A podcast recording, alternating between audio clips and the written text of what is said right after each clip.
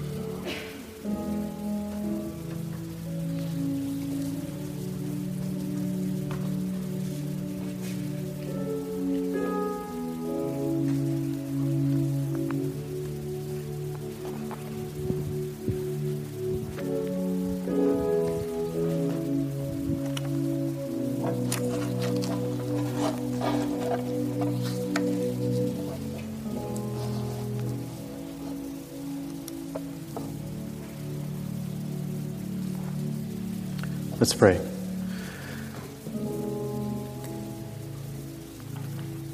Lord, we praise you and we worship you this, this morning. We are so grateful that you are our God, that you reign, and there is no God like you. You are the King above all kings, the Lord above all lords. You rule over our lives and you lead us by grace and mercy with a gentle hand. You are our, our, great shepherd. Your rod and your staff, they comfort us. Lord, we praise you for Jesus Christ, the salvation that we have, that you so graciously gave to us. Thank you for the faith that you've created in our hearts and for leading us to you, leading us to know your gospel, to know the hope that we have in you, for leading us to believe and for leading us to salvation. Thank you that we can stand here today as brothers and sisters and, and worship and praise you and celebrate the salvation that we share. Thank you for your love. God, I pray this morning as we look into your word that you would lead us in that. You would help us to see what you say and I pray that your Spirit would speak to our hearts the words that we need to hear. Thank you that you are with us. I pray that you would continue to, to work with our hearts this morning. In Jesus' name I pray. Amen. I'd like to invite you to open your Bibles to 2 Peter chapter 1. 2 Peter chapter 1.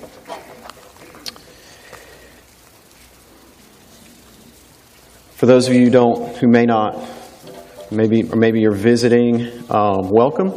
My name is Jason. I'm the youth minister here at Rosemont Baptist Church, and um, our pastor is out today, so I'll be filling in for him. Um, but I'm looking forward to this opportunity. I would ask if you would please pray for me that um, that God would use me to speak the truth this morning, would lead me as I um, read these words and uh, share them with you today. My this, this passage of Scripture is one that I look at fairly frequently. It's something that's um, special to me. Um, it's a hopeful reminder to me. It's a, uh, um, uh, it's a challenge and also a little bit of a warning, something that kind of keeps me alert and helps me focus where God wants me to focus. And this morning I wanted to share that with you. And uh, hopefully I can do a good job of explaining what it means um, because I'd love for you to get a sense of exactly how rich this is and what it is that Peter was sharing to the church um, in that day. So, this hopefully will be a hopeful reminder for everyone here who has faith in Jesus Christ. A reminder of what we have in Jesus Christ. So I'd like to start out by reading some of this scripture and just reminding us exactly what it is the gospel has brought into our lives. So let's take a look at 2 Peter chapter 1, verse 1. Simon Peter, a bondservant and apostle of Jesus Christ. To those who have received a faith of the same kind as ours, by the righteousness of our God and Savior, Jesus Christ. Grace and peace be multiplied to you in the knowledge of God and of Jesus our Lord, seeing that his divine power has granted to us everything pertaining to life and godliness through the true knowledge of him who called us by his own glory and excellence. For by these things he has granted to us his precious and magnificent promises, so that by them you may become partakers of the divine nature, having escaped the corruption that is in the world by lust. So, the first thing I'd like us to notice this morning is that we need to see the riches of what God has already granted to us. And that's part of my prayer for you this morning is that you would capture this, that you would see the riches of what God has already granted to you. Notice in verse 1, Simon Peter, a bondservant of Jesus Christ and an apostle of Jesus Christ, to those who've received a faith of the same kind as ours I like that part right there because it's just a quick reminder that this faith that we share as believers in Jesus Christ is not a strange faith. It's not something that we just made up. It's not a religion that we built to make ourselves feel better in a world of difficulties. This is something that has been passed down from generation to generation for centuries. This comes from Abraham, Isaac, and Jacob down through the disciples and the apostles who witnessed the resurrection of Jesus Christ. This is the faith that we share. It is a very special faith. It's a very unique faith. And Peter takes a few seconds right here at the beginning of his message to kind of expound upon the depth and the beauty of the gift that we've received from God in Jesus Christ. Some really powerful words, really rich words that I probably will not be able to um, do justice for this morning, but I'd love to have you look at them and just take a look and see how beautiful these things are. He says, This faith that we have, that's the same kind as theirs, by the righteousness of our God and Savior Jesus Christ alone. The faith that we have comes through Jesus and Jesus alone. He didn't add anything else to it at that point. By the righteousness of Jesus Christ, not not by uh, the righteousness of Jesus and a little of our righteousness, or by the righteousness of Jesus and a little bit of our good religion, but simply by the righteousness of Jesus Christ, we share in faith together. And he says in verse 2 Grace and peace be multiplied to you and the knowledge of God and of Jesus Christ our Lord, seeing that his divine power has granted to us everything pertaining to life and godliness now, this is where we kind of begin to see Peter's heart for his people right here. He wants them to truly understand, to truly feel the grace of God and the peace of God. And he knows that the only way that that sense of grace and that sense of peace that can only come from God, the only way that will be multiplied in our lives is with a true knowledge of the gospel of Jesus Christ. And he's speaking to Christians. He's, he's sharing the gospel again to Christians. Not that they need to be saved again, but that they need to be reminded so that we can, so that our sense of God's grace and our sense of God's peace in our lives would be multiplied. And so he begins to share a little of what this looks like. He says, it would be multiplied by the knowledge of God and of Jesus Christ our Lord. And this is what he wants them to see in verse 3 seeing that his divine power has granted to us everything pertaining to life and godliness. He mentions right there that the divine power of God has given to us. And to be granted something as a gift, it is, a, it is something that God has chosen to give to us, not because we earned it, not because we deserve it, but because He is a gracious and merciful God, and He granted it to us. And by His great power, He accomplished this. And we know that because we know the story of Jesus Christ, that it took great power to achieve our righteousness. If I was to pay the price for my own sins, I am not powerful enough to pay the price for my sins and rise from the dead to live for all of eternity. I have the ability to pay the price for my sins and die for all of eternity, and that's it.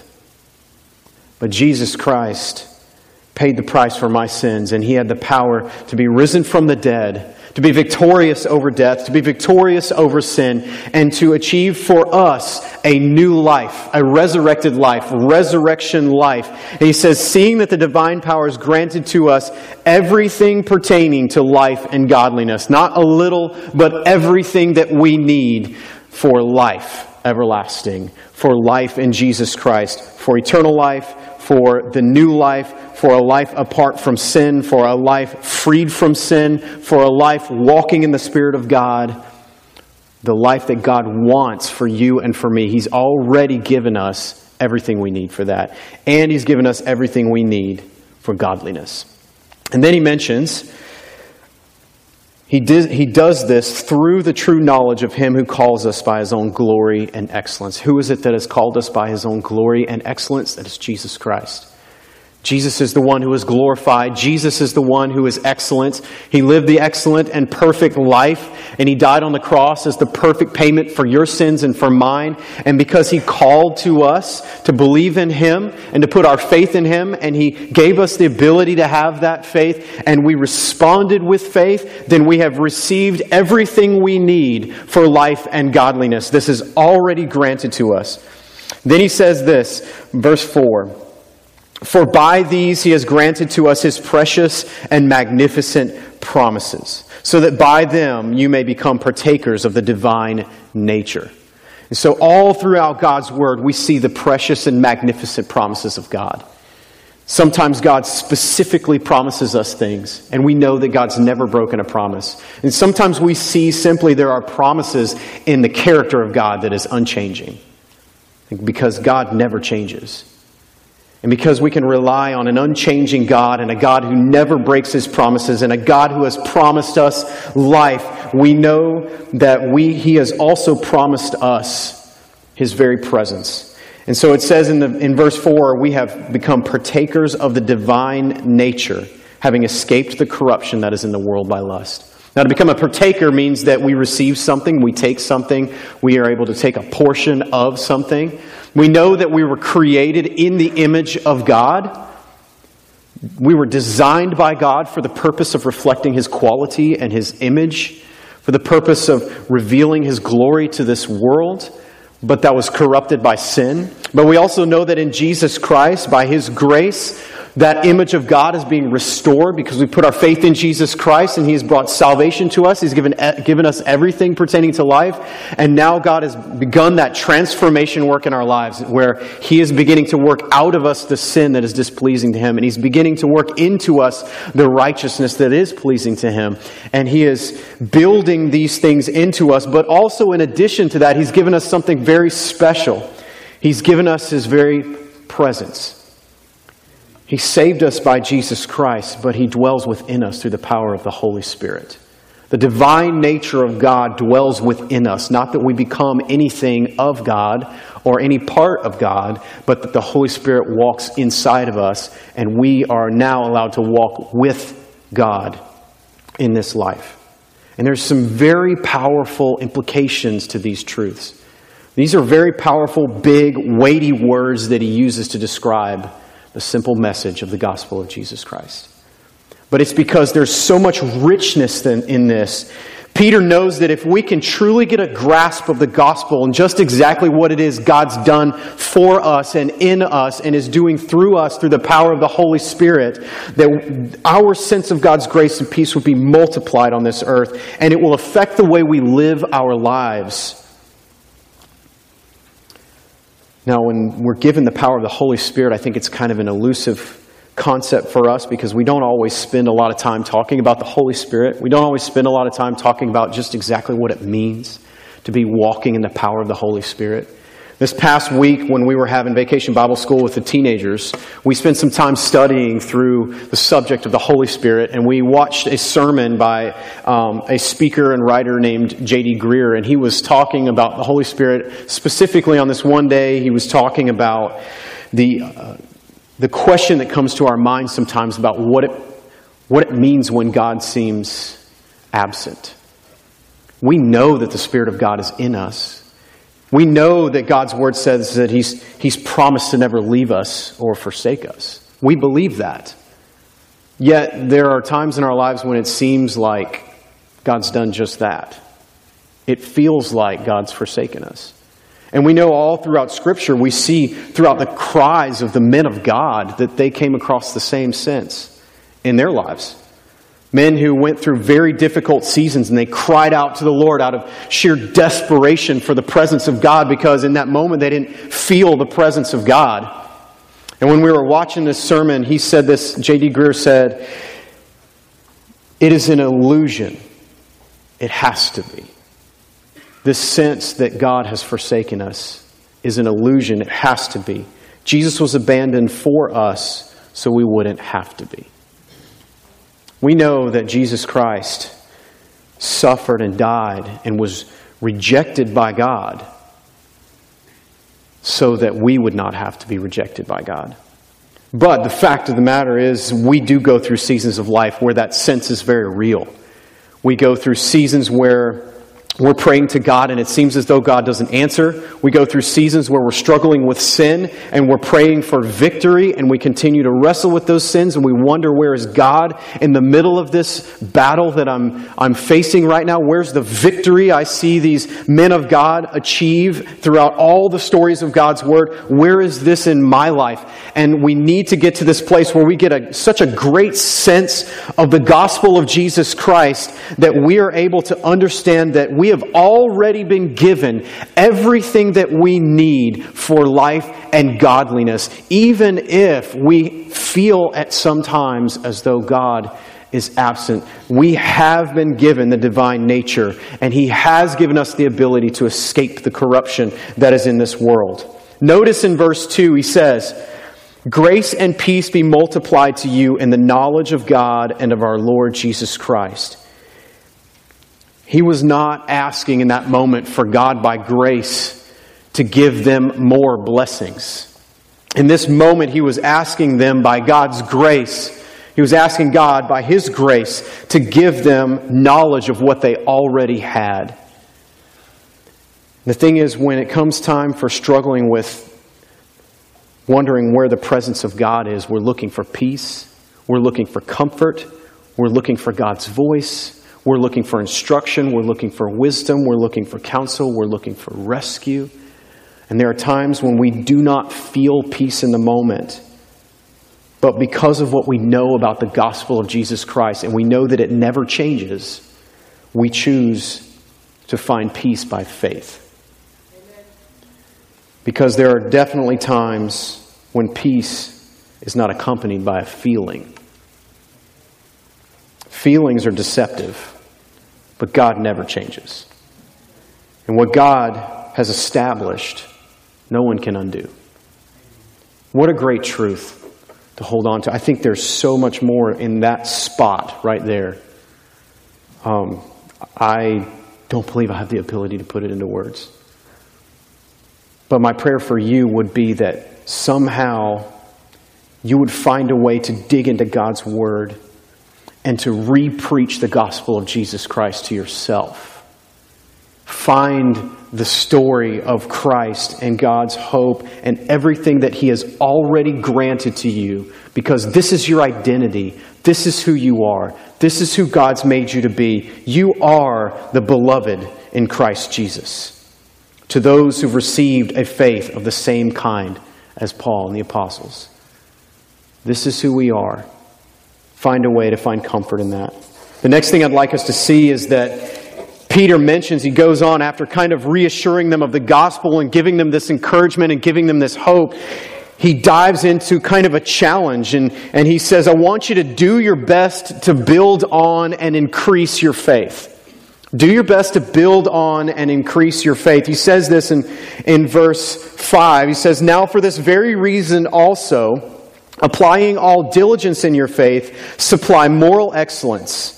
And in your moral excellence, knowledge. And in your knowledge, self control. And in your self control, perseverance. And in your perseverance, godliness. And in your godliness, brotherly kindness. And in your brotherly kindness, love. For if these qualities are yours and are increasing, they render you neither useless nor unfruitful in the knowledge of our Lord Jesus Christ. Now, this, he uses several really powerful words. In verse 5, he uses the word applying, and that word apply means to do one's best. And so he's specifically encouraging the Christians I want you to work. I want you to do your best. And then he uses the word supply, and that means to add to or to build on. He's encouraging the Christians to do your best to add to or to build on because you know the gospel, because you are saved, because you are God's, and you already have everything that you need for life and godliness. I want you to go and live it. And that requires obedience, and that requires work. It requires diligence. Not that we're going to achieve our salvation. We're not doing anything to add to our righteousness because there's nothing we can do to add to our righteousness. We are only righteous by Christ and that in Christ alone. So we're working because we have been transformed by the grace of God, and we now have a desire to walk the way of God, and the Spirit of God dwells within us, and our desire is to walk in the Spirit of God and not walk in the flesh, which reflects our former life. It is not a reflection of who we now are. Our identity is not sinner any longer. God doesn't call us by that name. We still sin, but God calls us saints. That means His holy ones. He calls us the beloved. We're called the brethren, but we're never again called sinners. What a blessing. And so there's this challenge. I'm reading this book by J.C. Ryle uh, titled Holiness. Um, I'm reading it with my brother Jeremy down here. He may or may not have read anything this week. I'll call him on that later. But uh, we're reading it together, just kind of challenging each other, encouraging each other in that. But there was something it said in that book that stood out to me. It said, This is what J.C. Ryle said The plain truth is that men will persist in confounding two things that differ that is, justification and sanctification. In justification, the word to be addressed to man is believe, only believe. In sanctification, the word must be watch, pray, and fight.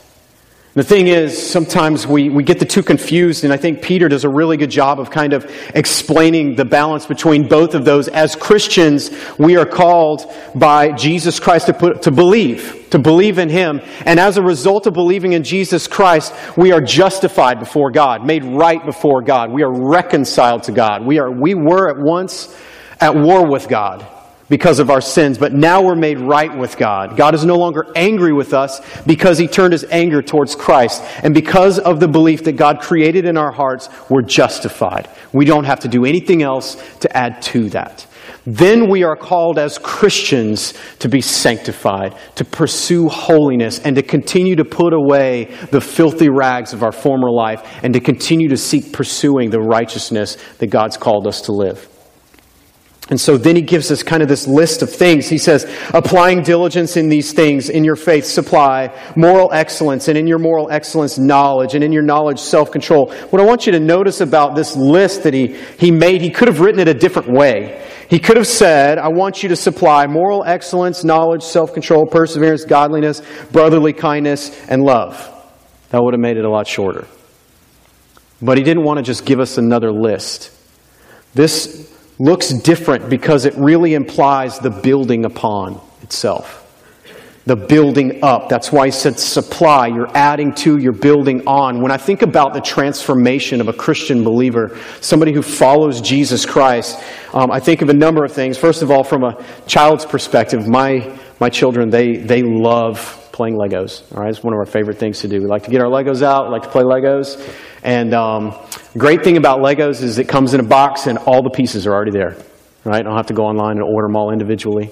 They're already there, and there's a little book with instructions in there. Fortunately, it has no words, just pictures. All right, so uh, that's what makes Legos so amazing.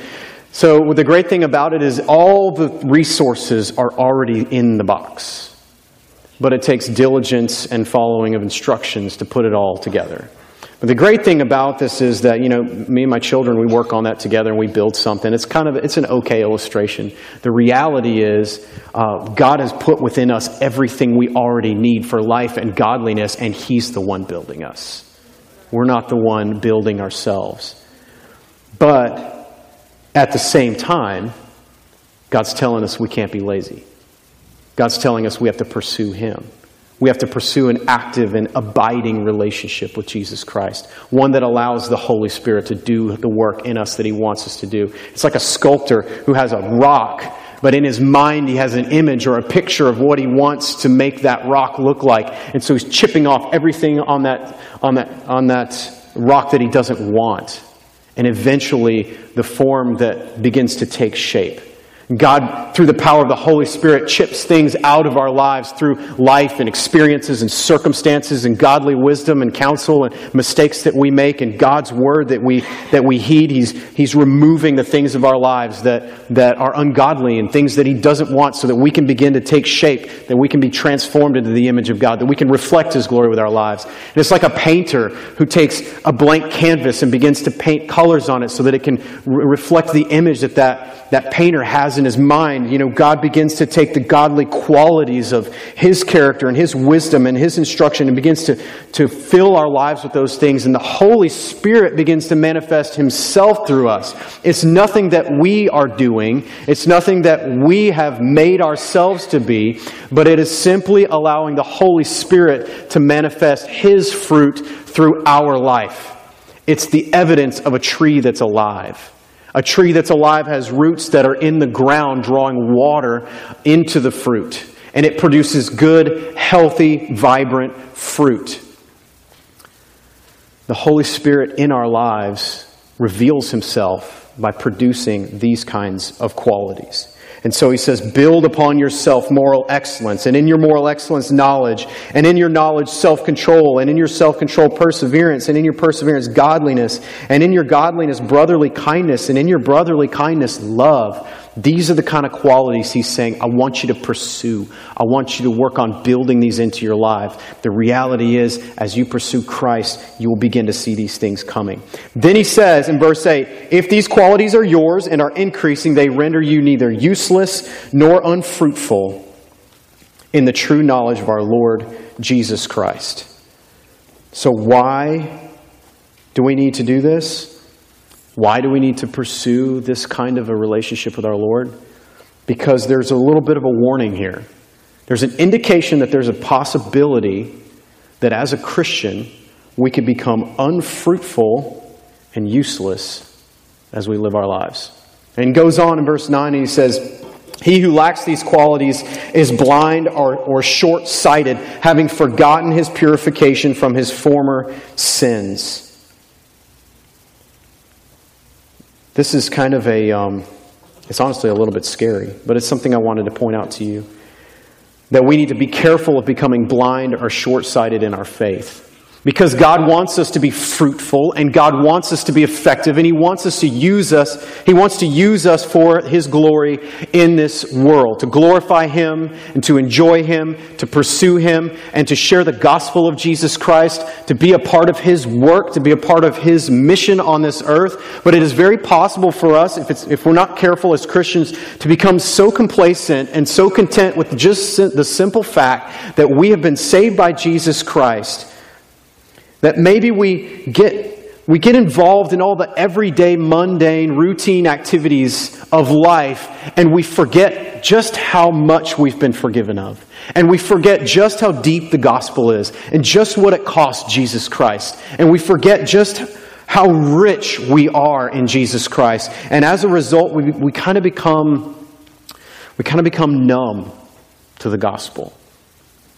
And we go on living life and we begin to veer away from effectiveness in ministry, in the body of Christ, in our families, and leading them to the gospel and leading our children to Christ.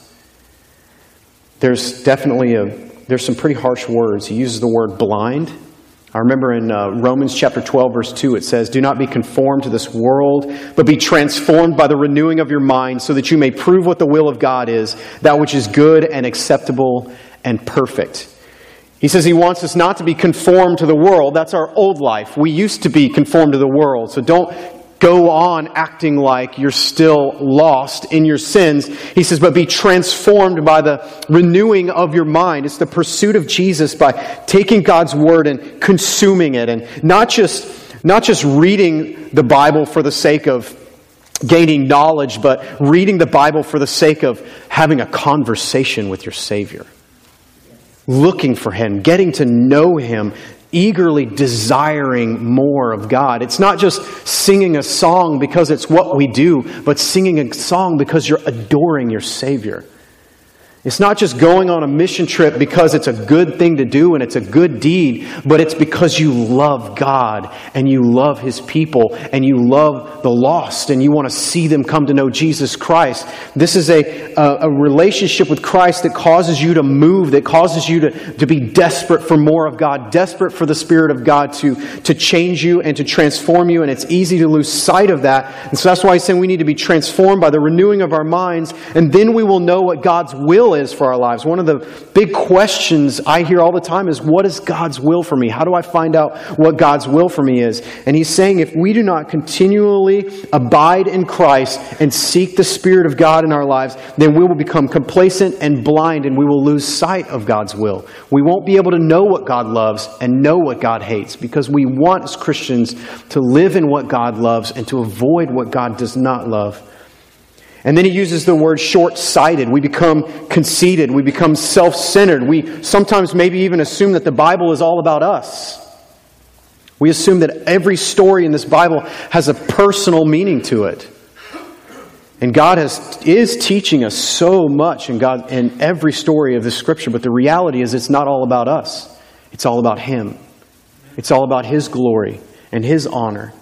And we become short sighted because we lose sight of the fact that it is God that we serve. It is God who saved us. We did not save ourselves. And we worship Him, we serve Him, we live for Him, and not for ourselves. And when we become short sighted, everything gets flip flopped, and we begin to serve ourselves and live our lives for ourselves and our own selfish ambitions. In Proverbs 3, verse 5 and 6, explains how this can easily happen. He says, Trust in the Lord with all your heart and do not lean on your own understanding.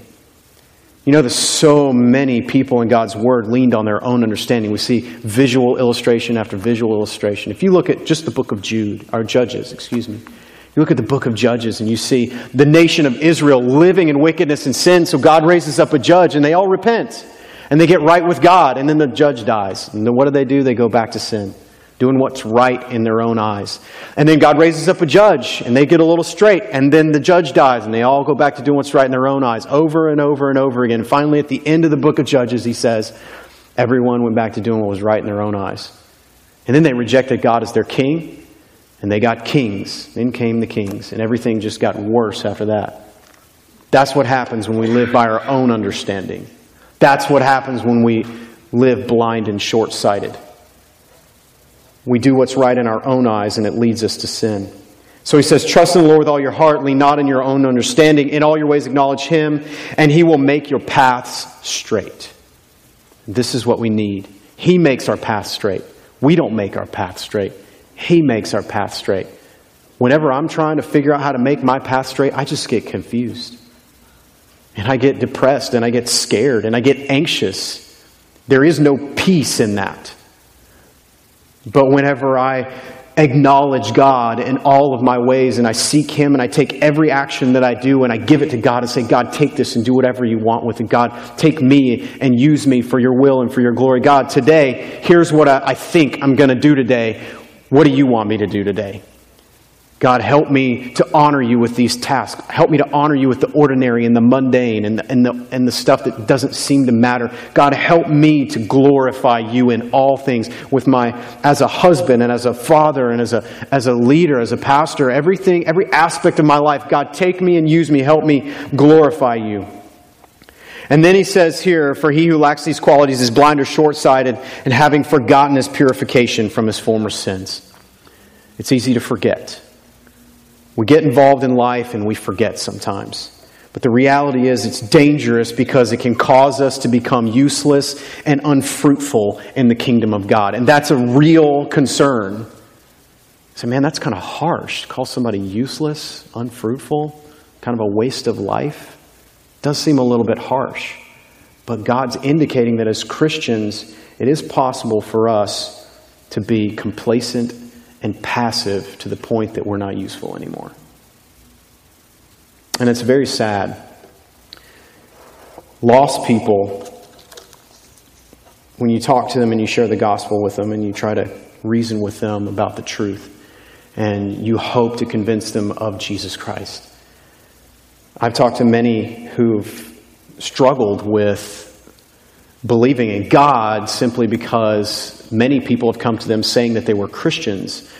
But those Christians um, were continuing to live in such a way that it, it was as they were saying they were free from sin, but it was as if they were not free from sin. We're saying that we've been changed by God, but we're living as though we've not been changed by God. We're saying that we have the power of God, but we're living as though we don't have any power from God. And to a lost person, that's absurd. To a lost person, they look at us and say, well, there's really no difference, so this must not be real. That's the message we're communicating when we live a blind and short sighted faith that's passive about the life God's called us to in the gospel. So, my prayer, my prayer for you is that we would get an understanding that this claim by Peter, this gospel, is power for us to move and to be changed and to glorify God with our lives. Notice this verse right here in verse 10, he says, Therefore, brethren, be all the more diligent to make certain about his calling and choosing you, for as long as you practice these things, you will never stumble. You know, if we find ourselves living a complacent Christianity, which happens at times, the first place we need to go is back to the gospel. Either we need to be saved because we never really understood the gospel to begin with, or we need to repent and be reminded of the gospel. So this is where we're at. But this verse right here kind of stuck with me because it's actually really hard to wrestle with. At the end of this verse, he says, For as long as you practice these things, you will never stumble. That is an extremely strong statement. In fact, I'm not even sure how that happens. He says, As long as you practice these things, you will never stumble. I've never actually met anybody who's come to me and said, I practice these things and now I never stumble. I can't say that either. But what I do believe is implied in this passage of Scripture that, that is specifically, that he's referring to is the power of God. He's speaking about the very real power of God that will transform us and keep us from sin. What is it God said in Psalm 119? He says, How can a young man keep his way pure? By keeping it according to your word. With all my heart I've sought you, do not let me wander from your commandments. Your word I have treasured in my heart that I may not sin against you. There is power in God's Word. There's power in the Spirit of God. And this is what Peter's reminding them of. Hey, if you're living a complacent Christianity, you need to be reminded that there is great power in knowing the gospel. There's great power in the fact that you've been saved by the gospel. There's great power in being granted everything pertaining to life and godliness. There's great power in becoming partakers in the divine nature of God. There's great power in walking by the Spirit. So why wouldn't we pursue it? Why wouldn't we be diligent about it? That's why he said in verse 5 now, for this very reason also. This is the reason we're going to be diligent about our faith. This is the reason we're not going to be casual about our faith. This is the reason we're going to be serious about it. We're going to be passionate about it. We're going to be excited about it. And when there's an opportunity to get into God's Word, we're not going to sit back and just go, oh man, another Sunday school class. We're going to go, man, I'm excited about what God's going to reveal to me, to my heart today when I wake up in the morning and I, and I feel like sleeping some more and I realize I need to get God's word in I need to look for the face of God, I choose to go find God and to go look for Him. Not just to fulfill my daily reading plan for the day or to get through that little short Devo that I'm doing or scratch out a little note so that I can show that I've been doing my devotionals, but I'm getting God's word out because I want to find God. I want to see His face and I want Him to change me. And I'm hoping by God's grace that if I choose to take on my cross and follow Jesus today, and I begin to pour God's word in myself, and I remind myself who I am for today, that somehow throughout the course of the day, the Holy Spirit's going to keep me from sin. This is what I pray for. This is why we fight. That's why all throughout the New Testament command, he tells us, he says, fight the good fight of faith. That's why he says bodily discipline is profitable for a little, but godliness is profitable for all things. We need to fight. It's hard work, it's difficult, but we're met in that fight with the power of the Holy Spirit. David and Goliath, you know the story. David, he had to throw a stone. It took a little bit of work. Probably not as much work as, you know, having to memorize a whole lot of God's word, but he was able to pick up. He probably took a lot of work to figure out how to th- shoot that thing straight. I know if I made a little sling and put a stone in it and threw it or slung it around, I could throw it. I did when I was a kid, broke some stuff, but um, I never could quite figure out how to get it to go straight. Um, so he had some practice. But you know what's really great about this is that it really wasn't David that killed Goliath. It was God that killed Goliath. It's really not us that will change our lives. It's the Spirit of God that will change our lives. So, last thing I want to share as we as we finish is this. Um, we need to always remind each other.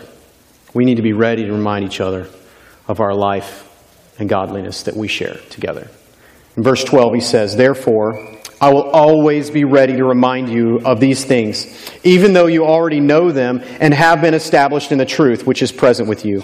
I consider it right, as long as I'm in this earthly dwelling, that means his body, says, as long as I'm alive, to stir you up by way of reminder, knowing that the laying aside of my earthly dwelling is imminent, basically meaning I think I'm going to die soon. And so he says, As the Lord Jesus Christ has made clear to me, I will also be diligent. So he's working hard. That at any time after my departure, you will be able to call these things to mind. His desire, his goal, his vision, his perspective, the reason that he was sharing this was because he wanted to remind them and remind them and remind them and remind them until they got it until they really understood it because he wanted to make sure that when he was gone, they would remember it.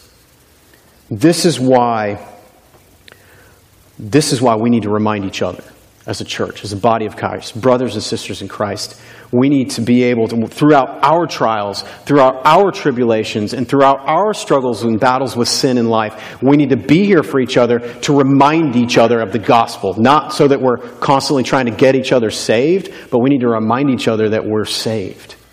When a brother is stumbling into sin, we need to remind him that he's saved when we're struggling with doubt and anxiety and fear that's crippling, we need to be reminded by a brother that we're saved. That when all is said and done and all of this is over, the reality is we'll kneel before Jesus Christ and confess Him as our Lord and Savior. What a wonderful day that will be. And this is why we teach the gospel to our children and our teenagers because we want them to remember when they're not with us. We want them to remember who they are and whose they are. Had a teenager this week tell me that. Said he went to went to some camp and uh, his grandmother right before he went said, I, "I want you to remember who you are and whose you are." And he went away to camp, and some bad things he was telling me about him took place, and he remembered the words of his grandmother, and he remembered everything he'd been taught, and he chose to do the right thing because he remembered that he was a Christian and that's not who he was. Now, we know that's not always the happy ending that we hear, but that's why we remind each other. And this is my prayer for you. My prayer for you is that God will give you the grace to see the riches of what God's already given you, to do your best to build on and increase your faith to be careful of becoming blind or short sighted in your faith, and to always be ready to remind others of their life and godliness that we share. That's my prayer for you. Is that God will, by His grace, build you into this kind of Christian. I would like to invite you to stand as we pray together. And as we pray and sing, I'd like to invite you, if you would if you would like to, the altar is open. You're welcome to come and just seek the face of the Lord. Pray about anything that's on your heart. Maybe it would be to just come down and thank God for salvation.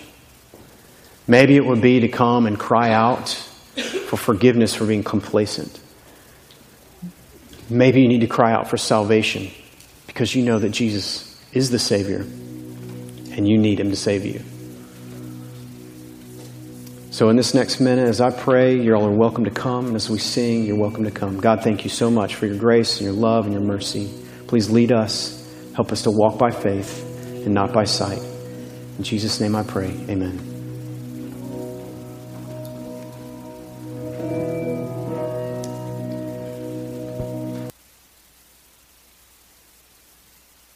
Thank you for joining today's sermon. We would love to hear how today's message blessed you. Use the contact us link on our website at rosemontchurch.org. God bless.